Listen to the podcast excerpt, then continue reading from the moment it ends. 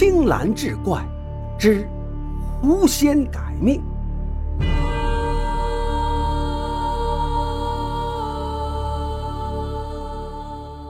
话说宋朝时候，有一个叫屈浩古的读书人，头脑灵活，善于钻营。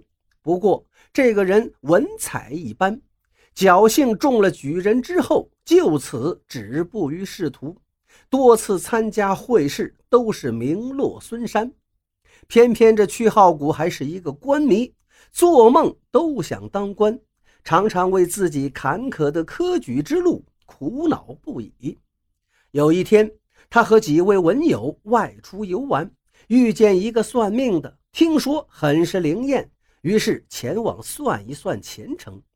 算命先生问了他的八字，掐指一算，道：“您呢，命中与官场无缘，功名止步于举人。”屈浩古非常的气馁，询问算命先生：“您有没有办法改命？”算命先生摇摇头说：“我没有这个功力，这种事儿只有神仙才能办到。”这一说起神仙，屈浩古倒是想起一个人，他有一个姑表妹，嫁给了一位狐仙。这狐仙呢，名叫火小四。火小四自称修道已经一千多年，只是贪图人间的繁华，故此暂住人间。娶了凡女为妻，食人间烟火。好多人都知道他具有法律，上门求他办事，但都被他拒绝。屈浩古和他关系很好，于是决定找他想想办法，逆天改命。火小四听了屈浩古的来意，摇着纸扇道：“生死有命，富贵在天，人怎么活都是一辈子，何必非得当官啊？”屈浩古说：“当官多威风啊，前呼后拥，威震四方。既然怎么活都是一辈子，何不过过官瘾？”火小四想了想说：“逆天改命也未尝不可。看在咱们俩人的情分上，我可以帮你一把。不过丑话说在前头，后果自负。”屈浩古连连答应。火小四说。唯一的办法就是我代替你参加科考，只要中了进士，你就能当官了。转眼到了大比之年，这火小四让屈浩古待在家里，足不出户。他呢，摇身一变，变成了屈浩古的模样，参加了考试。经过会试殿试，屈浩古高中第二十一进士。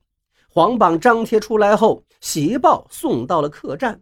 火小四拿着喜报回到家里，把喜报交给屈浩古，让他在家静候吏部的分配。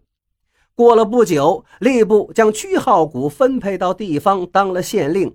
临上任时，火小四对屈浩古说：“这官场就像走钢丝一样，好多人走不好就摔下来，摔下来就是粉身碎骨。您呢，一定好好为官，造福百姓。”屈浩古唯唯诺诺，与火小四挥手告别，走马上任。还别说，屈浩古这人特别适合在官场上混，什么溜须拍马、趋炎附势、投机钻营，他是样样在行。他大肆搜刮民脂民膏，巴结朝中权贵，是步步高升。不到十年，就官至三品。在朝中位居高位，深受皇帝的重用。屈浩古很享受当官的威风，他不但妻妾成群，还大肆收受贿赂。家里有吃不尽的山珍海味，穿不尽的绫罗绸缎，用不完的金山银山。为了巩固自己的官位，他拉帮结派，不断培植自己的势力。不到几年，他就权势熏天，要风得风，要雨得雨。可是好景不长，几年后，包拯入朝为官，他嫉恶如仇，看不惯屈浩古胡作非为，于是搜罗屈浩古贪赃枉法的证据，写成奏折弹劾屈浩古。好在这皇帝呢偏袒屈浩古，压下了奏折，不予理会。好几次，包拯在朝堂上指责屈浩谷的恶行，吓得屈浩谷是胆战心惊。每次看见包拯，就像老鼠见猫一样，心里先自矮了三分。包拯继续搜罗屈浩谷的证据，上奏折弹劾他。地方上一些正直的官员也开始弹劾他。奏章雪片一时间飞到了皇帝的龙书案上。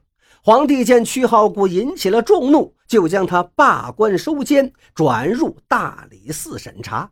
大理寺列举了屈浩谷二十条罪状，上报皇帝，定成了死罪，押往午门斩首，同时抄没家产。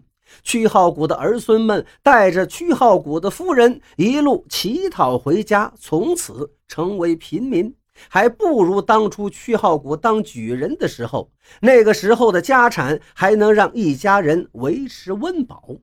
屈浩谷被斩首后，一缕魂魄往阴曹地府飘去，路上遇见火小四来为他送行。火小四叹息道：“哎，本来啊，你还有三十年的阳寿，可是逆天改命，反倒折了寿命，这就是报应啊。”屈浩谷痛哭流涕，好生后悔，可是已经悔之晚矣。